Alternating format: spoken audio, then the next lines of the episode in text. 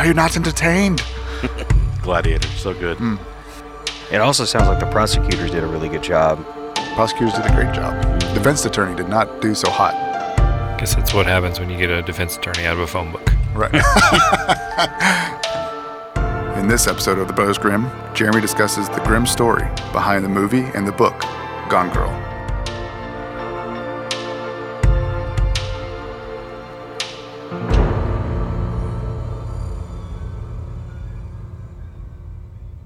Well, everybody, we have a very special guest for you today. I want everyone who's listening to welcome our old friend, Eric Crosby. Woohoo! Thank you so much. He, he, Jeremy and I have known Eric for a very long time. I mean, what are we going on now? Uh, Uh, it might be like 30 something years. Wow. It's been a long time. I remember, so long time listener of the podcast, enjoy it. Can't listen to it at night because I get scared. So I have to listen to it in the daytime, but that's okay. Um, but I remember the first episode, Brian was was talking to y'all, and he's like, "Yeah, we've known each other for, you know, however long." And I'm just like, "That's it's weak sauce." Like I know these guys. Like I've known these guys from like elementary school. I used to drive Joey to school that's 100% in the morning and stuff. Like, Yep. it, yeah, it was. Uh, He was a senior and I was a freshman, and uh, I felt very cool parking Yeah, in the, 30 like, the senior area. 30 years is much longer than 12 to 15. Yeah. But it's it's all good. We're here now. This is fun. Absolutely. So the story I have for you guys is centered around uh, an industry that I love, and I love movies, and I love movies that are based on true stories, inspired by true stories. Those are my favorite kinds. I think if there's one thing that connects all of us, and maybe all you listeners with us, is probably movies. I think we could probably all relate to the same, if not a lot of the same movies. Oh, yeah, for sure. Uh, we we all are want to be entertained 100%. Confirmed. Are you're not entertained? Gladiator, so good. So the the director that I want to speak specifically to about tonight is uh, David Fincher. So Love good. David Fincher. Oh my gosh. one of the most sought after directors and producers in Hollywood with movies like Seven, Zodiac, The Social Network, Fight Club, as well as the Netflix phenomenon House of Cards. I love House of Cards. It's so good. You know, it's easy to see how his work invokes a sense of realism and depth. And while Zodiac and The Social Network are both based on real stories, you know, creative liberties taken, of course, there's one film he directed that I absolutely love. And I kind of stumbled across it one night. I kind of, I, I had never seen it, and it piqued my interest, and I had an extra two and a half hours laying around. So I was like, I'm going to watch it. So I'll give you guys a hint. It stars Ben Affleck, Rosamund Pike, and Neil Patrick Harris. Oh, and it's based on a book inspired by a nationally known murder case, The Disappearance and Murder of Laci Peterson. Anyone? D2 The Mighty Ducks. Close. Uh, I don't know. I I I know a lot of uh, murder movies based on, on books, but I don't. I can't think of one in particular. so the film is Gone Girl. Really? Oh, yeah. Phenomenal film, incredible direction, superbly acted, and based off the novel by the same name by Gillian Flynn. Now I've read the novel. It's really good. I didn't know it was based on a real story though. So yeah, she was inspired. She said that the inspiration for Gone Girl came from the disappearance and murder of Laci Peterson. Oh, that's crazy. So if, and if you haven't seen the movie or read the book, I won't spoil anything specifically about those because you know th- those are just based on this case. Uh, but to be honest, it's been out a while, so you, you should probably have already seen it. Yeah, I need to go watch it. I haven't seen it's it. It's got some twists and turns. So if you like if you like those psychological twisty murder movies, it's really good. Is it really two and a half hours? It's probably a little bit over that. Is that over your limit? No, I just need to plan out my time. Yeah, you got to make a schedule for that. yeah, makes sense. So let's dive into the grim story behind the movie and the book, Gone Girl. So just we'll start off with a little history about those involved before we really dive into the wild ride that is this case. So Scott Peterson and Laci Denise Rocha first met when Laci was in college in California at Cal Poly State University in 1994. They would meet through a mutual friend who worked in Scott's restaurant, Pacific Cafe, and Laci would make the first move and give Scott her phone number right after meeting him. She'd later call her mother saying that she met the man she wanted to marry. Storybook romance, you know, love at first sight. So they went on a date on a deep sea fishing trip, and the two would begin seriously dating soon. As their relationship got more serious, Scott put aside his dreams of becoming a professional golfer and pursued a business career. The two dated for two years and then moved in together. After Scott finished his senior year of college, Lacey took a job in Prunedale, California. It was during that time that Scott began engaging in a variety of affairs, according to prosecutors. They would later get married in 97, and Scott would graduate with a degree in architectural business in June of 98. After graduation, the two of them would start a sports bar in San Luis Obispo called The Shack, which made enough money, so the couple eventually sold in 2000 and moved back to their hometown Modesto, California. They'd soon become pregnant in 2002, and that's an important fact to keep in mind. The two planned to name their son Connor and seemed to have an ideal marriage. However, Scott would continue to pursue extramarital affairs, and he would see a Fresno massage therapist named Amber Frey, and Scott would tell her that he was single. The two ultimately began a romantic relationship. I'm, sit- I'm sitting here trying to like. Now that you've told us what movie it is, I'm sitting here trying to connect the movie with all of these facts that you're li- listing off right now, and right now they're they're like barely lining up with each other. Like I just kind of like hit moments, and I'm like, okay, okay, that was maybe that was in the movie. Uh, now I don't remember. So they're like weaving in and out of, of details. Yeah, Joey just looked over me and he was like, "Oh, that's when, or that's it." It's like Exactly. a light bulb went off. there are little things that connect the two. It definitely was inspired. It's not a retelling. So here's where it gets crazy. So before Laci Peterson disappeared, the last people to speak to her were Scott, Laci's mother Sharon Rocha, and her sister Amy Rocha. All three spoke with Laci on December 23, 2002. The next day, on Christmas Eve, Scott Peterson called police to report Laci was missing from their home. He told police that he last saw her mopping the floor and was planning on walking the dog when he left for a fishing trip 90 miles away. Within the next week, investigators would search the Peterson home, the water near Berkeley Marina, where Laci disappeared, and by New Year's Eve, investigators began treating the disappearance as foul play. But something wasn't adding up. Scott told other people he was planning on playing golf on Christmas Eve and offered to pick up a fruit basket for Amy Rocha. Their dog Mackenzie would be found by two neighbors the next morning at 10:30 a.m. and 10:45 and returned to the Peterson yard. When Scott came home, he claimed to not be able to find Laci, then showered and washed his clothes because they had got wet from fishing. After the police arrived at the Petersons' home, Laci's keys, wallet, and sunglasses were found in her purse, and the dining room was meticulously set for dinner. One detective found a phone book on the kitchen counter open to an ad for a defense lawyer. It's getting good. Seems suspicious. Why would the phone book be open, specifically to a defense lawyer, hmm. after you called and reported your wife missing? Also seems kind of messy though. It's Like very true. again, why would you have the phone book open to a defense lawyer? That seems a little too planned. All right, so let me let me recap. So, because you just gave us a whole lot of facts. December twenty second, she talks to her husband, her mom, and her sister for the last time. On the twenty third, Scott says he's going fishing, but he tells other people he's going to play golf. And then on the twenty fourth, on Christmas Eve, he reports her missing, and it takes him about a week until New Year's to finally for the cops to finally be like, okay, yeah, this is a missing person.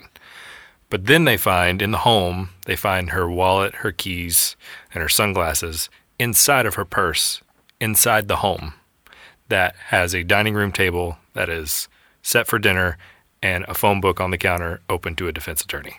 Yes. And we know that Scott came home, he showered and stuff Yeah, so before reporting her missing. yes. It's also odd that it took weeks for them to say, "Okay, she's finally missing." Mm-hmm. Right. When all that stuff is home, but she's not there. To me, that's just like why. Well, it's the holidays. They're they got Yeah. they got things going on. That's true. So detectives John Buehler and Alan Brocchini claimed that Scott was completely calm. At 2:15, Scott left a message for Laci saying, "Hey beautiful, it's 2:15. I'm leaving Berkeley, which was the marina where he was fishing at. The detectives found his behavior strange, to say the least. His calm demeanor and lack of questioning to the detectives threw them off. And in 2017, Buehler would tell ABC News, he wasn't like, Will you call me back? Can I have one of your cards? What are you guys doing now? He was uninterested in the detective's next steps. He just was kind of like, My wife's missing.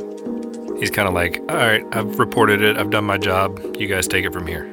So the Modesto police and firefighters would then carry out a huge search in Modesto for Laci Peterson, which led to a search of 30 officers using helicopters, canine units, horses, and water rescue units. Volunteers and loved ones posted flyers to raise awareness of her disappearance, and one detective stated that it was out of character for her to suddenly leave without telling any of her family. Seems like a classic kind of missing persons case. hmm very Well, classic. On the cover, it feels that way. Out of character, up out of the blue, just disappears two days before Christmas. So, in two days, over 900 people were looking for Laci, even before there was much media coverage. But soon the case would attract widespread national media interest. Posters were posted everywhere. A $25,000 reward was offered, followed by a $250,000 reward, and then increased to $500,000. A website was launched by the husband of a friend called LaciPeterson.com, and over 1,500 volunteers signed up to distribute information to help search for her. So now we're here to the discovery of Laci's body. This is where it begins to really solidify that Scott had something to do. On April 13, 2003, a couple was walking their dog in a marshy area of the San Francisco shore just north of Berkeley. They found a decomposing but well preserved body of a late term male fetus. Late term, we're saying like third trimester, Yes, 38 to 40 weeks. yes. Its umbilical cord was still attached, which led to the preservation. But it appeared to be torn, not cut or clamped. An anonymous source in the Associated Press revealed that 1.5 loops of nylon tape were found around the fetus's neck, and a huge cut was on the body. The next day, a passerby found the body of a recently pregnant woman wearing beige pants and a maternity bra about a mile away from where the baby's corpse was found. The decomposed body was almost unrecognizable as a human, seeing that she was decapitated and her limbs were missing. A DNA test a week later verified that the woman found was Laci Peterson and the unborn son was Connor. It's also very it's very graphic when you think about what that would have looked like. It's it's heart wrenching. Yeah, so there was no information as to whether it looked like the limbs were purposely removed or had been removed by wildlife, boat propeller, any number of things in the bay. But Were they ripped off or were they like, they were not clean cuts. okay. So the autopsy would show that Connor's skin wasn't decomposed, but his body was mutilated. Laci's cervix was intact, but she suffered two cracked ribs. Dr. Brian Peterson, a forensic pathologist, found that Laci's upper torso had been emptied of internal organs except for the uterus. Peterson, which is no relation to Scott or Laci, determined that the fetus was expelled from Laci's body, but he testified that he couldn't determine whether the fetus was alive or dead at the time it left, meaning that there was no way to discover or prove that she was pregnant at the time of her death or if she had already given birth. I'm just I'm just so shocked at these extremely gruesome details. When when did they find out that they were pregnant? So they found out that they were pregnant in 2002. Does it you know it doesn't say what month. It doesn't say what month, Okay. but this was April 13th, 2003, so I would assume it had been mid to late year 2002 based on a pregnancy term. Yeah, I'm just I'm just trying to think like if there's a way to like backtrack and be like, okay, you know, would the would the fetus have gone full term So the, when- the, during the time she was missing? the documentary dives deep into this line of questioning. So here we get into the investigation and the trial. So Scott's affairs would soon be released to the public, and Laci knew about one of them. The affair, which began after Scott met a woman named Shawn Sibley. Now, Sibley is not really necessarily crucial to the story, she's simply the go between.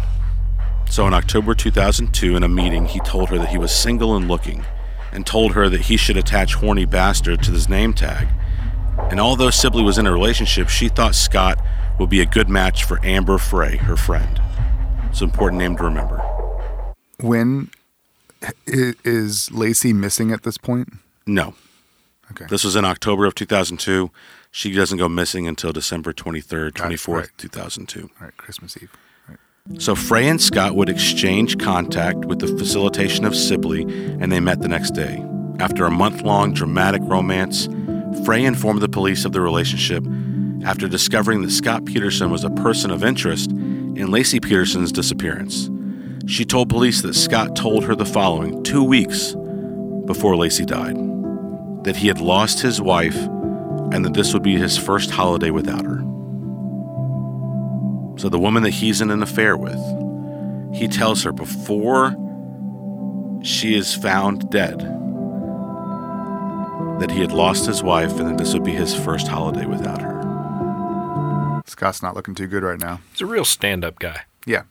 Hmm. So on April 18th, 2003, Scott was arrested near a golf course. He claimed to be meeting some family for golf, but his brown hair had been dyed blonde, and his Mercedes was filled with 15,000 in cash, survival gear, camping equipment, several changes of clothes, two driver's license, and 12 Viagra tablets. You think he could have looked any less guilty? Maybe.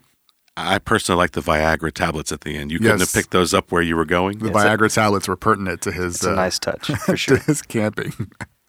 So, in his defense, Scott's father, Lee Peterson, said that Scott dyed his hair because of the media attention and had two licenses to get a discount at the golf course, and that he'd been living out of his car to also avoid the media. That that makes sense. Yeah, that's some good cases. Yeah. uh, you know, for all of those very strange occurrences. I don't believe it, No. but it's it could it could make sense. Yeah. However, the authorities believe that Scott was trying to escape to Mexico. Scott Peterson would be arraigned in court on April 21, 2003, in Stanislaus County. He will be charged with two felony counts of murder with premeditation and special circumstances, pleading not guilty. Because so many people were already so convinced of Scott's guilt, the judge decided to move the trial to San Mateo County. And with a six month trial from June to November, Scott would be convicted of first degree murder for the death of his wife and second degree murder for the death of his unborn son. He would be sentenced to the death penalty by lethal injection by the jury, and Judge Alfred Delucchi would call his act cruel, callous, and his defense not credible in the least, seeing no reason to reduce the sentence. Okay. Well, listen, I, I'm not really, I'm not defending Scott at all, but all of that evidence seems very circumstantial. Yeah. Is there no other hard facts, hard evidence? We don't like we. Uh, was anything mentioned about a murder weapon or? I mean, I'm sorry. No, no human can rip arms off of somebody, right? This is true. Also, he would. It would take a little more than just his bare hands to pull a baby out of out of somebody, right? There, there are a lot of things here that not necessarily exonerate him, but I also can't confidently say, "Oh yeah, Scott did it." I mean, I want to say based off all of this evidence, yeah, I'm, I'm sure Scott did it, but how is what we're missing. Did the autopsy show anything about? I know you mentioned like an animal, some sort of animal. Like they couldn't prove that it was, you know, a person or an animal or a knife or something that ripped them apart. So I guess is it possible that it could have been an animal? Because I mean that's pretty gruesome. hmm Yeah, so you, you bring up a good question, and it's a question many have asked Is Scott Peterson innocent? Was he wrongly convicted of a crime that he didn't commit? And here's what it says The new evidence released suggests that Scott Peterson may be innocent. Janey Peterson, Scott Peterson's sister in law, claims police failed to follow up with up to 14 witnesses, including a mailman deemed to be critical to the case. She tells Dr. Phil there's no time for Scott to commit the crime. There's no time in his day. The timeline doesn't match up. Scott has been wrongfully convicted of murdering his wife and son.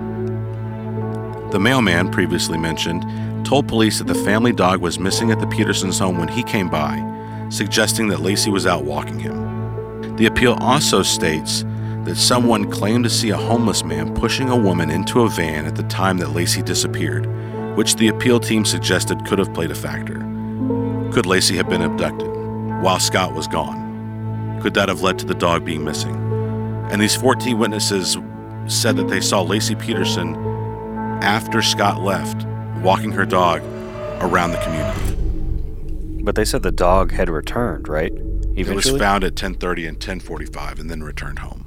Yeah, so So she, so the the assumption is she got picked up or abducted while she was walking the dog. What what if this if there are witnesses coming forward? Why was none of this ever investigated? I think most of it was because he was tried and convicted in the court of public opinion, and there was not enough evidence to suggest to overturn, I guess, the conviction in the eyes of the judge and the prosecution. I mean, usually if it walks like a duck, talks like a duck, it usually is a duck. But Yeah, but you got to have a beak to be a duck. yeah, I mean, you there needs to be some sort of like hard fact evidence, and it didn't sound sound like there was. It was just he looks guilty. His actions were they they weren't normal. I mean, dyeing your hair, having all this money, having all these girlfriends, lying to the girlfriends. I mean, The affairs don't help him. no credibility's out the window. Well, so one of one of Scott's attorneys, Cliff Gardner, argued to the court that one of the jurors lied on the questionnaire and that jurors during the trial were allowed to conduct experiments on Peterson's boat that he supposedly went fishing on without defense attorneys present. Gardner also argued that the case was prejudiced by its extreme popularity. Other attorneys, however, would downplay the argument of insufficient evidence and argued that if the amount of evidence in Scott Peterson's case wasn't enough to convict him, then the evidence wouldn't be enough to convict anybody. Honestly, with the amount of evidence against Scott, I personally very much doubt his innocence, but the bedrock of a civil society is the presumption of innocence, so I'm open to the fact that I could be wrong. Has Scott said any? Has he come forward or his lawyers come forward and said anything about how he's in- innocent? I know he said uh, his sister-in-law. But But- Scott vehemently denies his participation in the case. He claims his innocence to this day, still on death row, battling out with appeals, praying that he gets the opportunity to exhaust all legal challenges. He only has until 2027, which is when his execution date is set. I, I, think there's more to the story. There's way more to the story. I, I'm not suggesting that Scott is 100% innocent, but I mean, innocent until proven guilty, right? And, and I don't think, I think, again, I think it was all very circumstantial. Was he making some very poor decisions along the way? Yes. But, you know, affairs aside, and, but, you know, things like your story not matching up and, you know the fifteen thousand dollars in cat, you know all those things that made it seem like he was going to run and flee. But that, I don't think that uh, means that he did it. But I, I also don't want to assume that he wasn't involved in her disappearance at the least. And I think too, like you've got to, in court, the prosecution has to prove beyond a reasonable doubt that this evidence that they're presenting finds him guilty. And that reasonable doubt thing is what trips up a lot of a lot of prosecutors, and it's really what a lot of defend, defense teams hang their hat on and say like, can you can you prove beyond a reasonable doubt? Because it's your job to prove it, and I don't know that there's enough evidence there to prove beyond a reasonable doubt that he did it. I I agree with with Jeremy. Like it, it very much seems like he could, but yeah, I could be wrong. Like I have my own opinions, but if I was on that jury, I don't I don't know what I would do.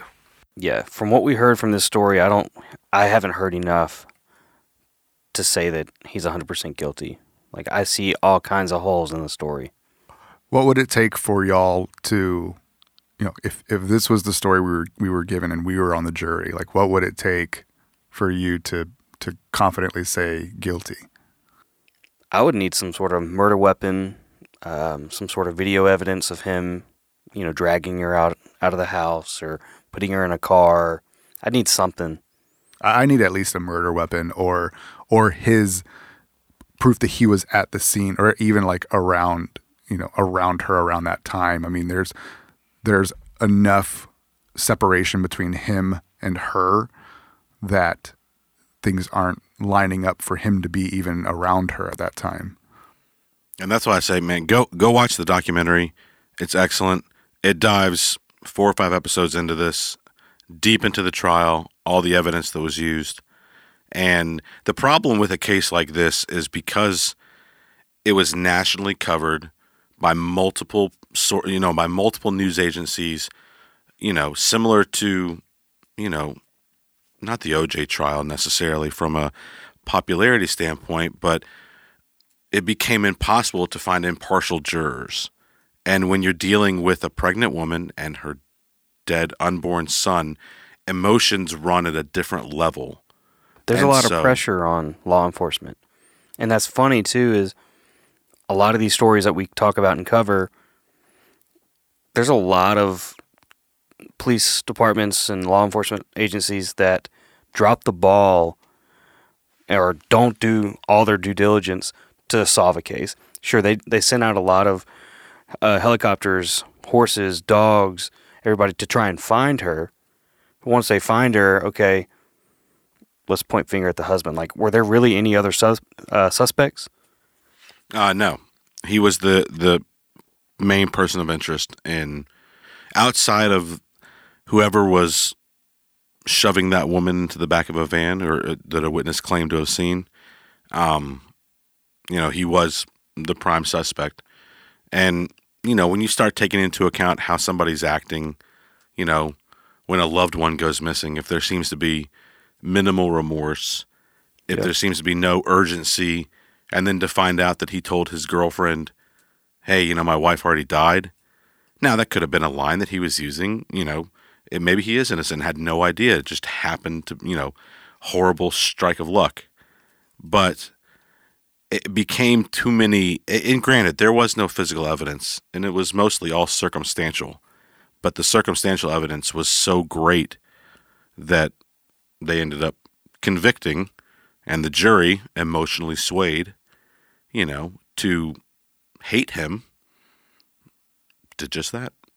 I would love to have been in that in that jury jury room, Mm-hmm. listening to the discussion. I, I'm sure it's very similar to what we're doing here, but It also sounds like the prosecutors did a really good job uh, to to to persuade the jury in one way or the other. clearly because he's in jail Mm-hmm. and and he got the death sentence. Yep. Prosecutors did a great job. Mhm. Defense attorney did not do so hot. Guess that's what happens when you get a defense attorney out of a phone book. Right. It's good. So again, if you're looking to find out more information about this case, I encourage you to uh, watch the murder of Laci Peterson. It dives deep into the case, start to finish, and really paints a very vivid picture. I, I need to now because I'm very like I'm I'm now very invested in the fact that I'm not 100 percent sure this guy is guilty, uh, but I'm also not uh, you know 100 percent sure that this guy is innocent, and I, I need to I need a little more. I need a little more on on this story. Well, and that, that's where it ties into Gone Girl. I was going to say, Oh, yeah. wh- what would you suggest watching first, Gone Girl or the um, the series? I- I would watch the series first only because you get a good backstory and a good backbone, and then watch and see the similarities between how the story advances. Now, at a certain point, Gone Girl goes off in a completely different direction. Oh, it's gotta Completely be- different and- direction. Got to be Hollywood.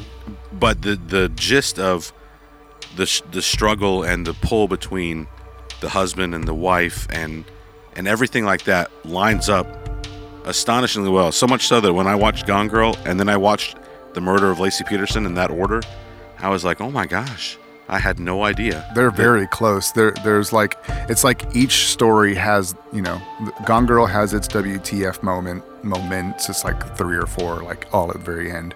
and and this the murder of Laci Peterson has its own WTF moments as well, but they're very they're very different. It's very good. But yes, watch the doc first, then watch Gone Girl.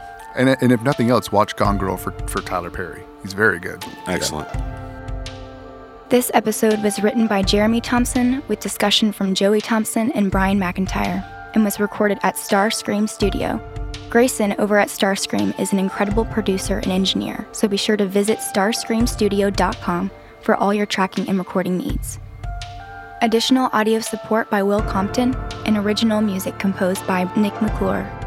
Be sure to subscribe, and when you do, drop a line in the comments and say hi. We want to hear your grim stories too. Thanks for listening, and we'll see you next episode.